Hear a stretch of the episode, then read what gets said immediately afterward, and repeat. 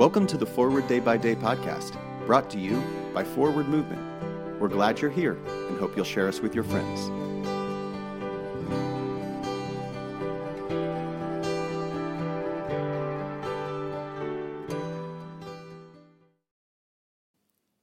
Today is Wednesday, November 8th, 2023.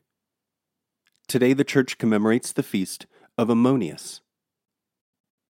Today's reading is from the Gospel of Matthew, chapter 13, verse 58. And he did not do many deeds of power there, because of their unbelief. During a break in a long recording session, our producer slash cellist told us about the experience of being on stage, quote, waiting for my band to screw up, and they always do. After a moment, I quoted the above passage.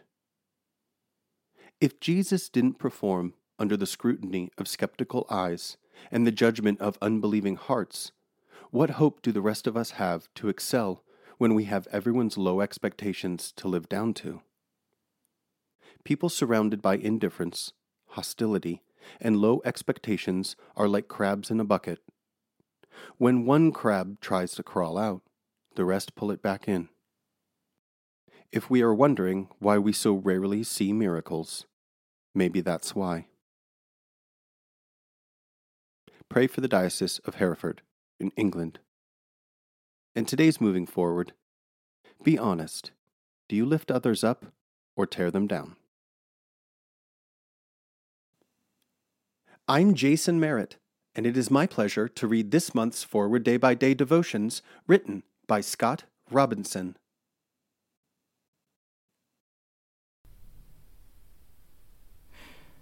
For guidance, direct us, O Lord, in all our doings with thy most gracious favor, and further us with thy continual help that in all our works begun, continued, and ended in Thee, we may glorify Thy holy name, and finally, by Thy mercy, obtain everlasting life, through Jesus Christ our Lord. Amen.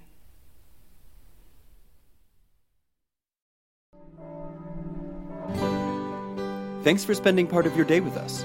Join the discussion about today's devotional at prayer.forwardmovement.org, where you can also find a full list of today's scripture readings, more daily prayer resources, and information on how to subscribe to the print edition of Forward Day by Day.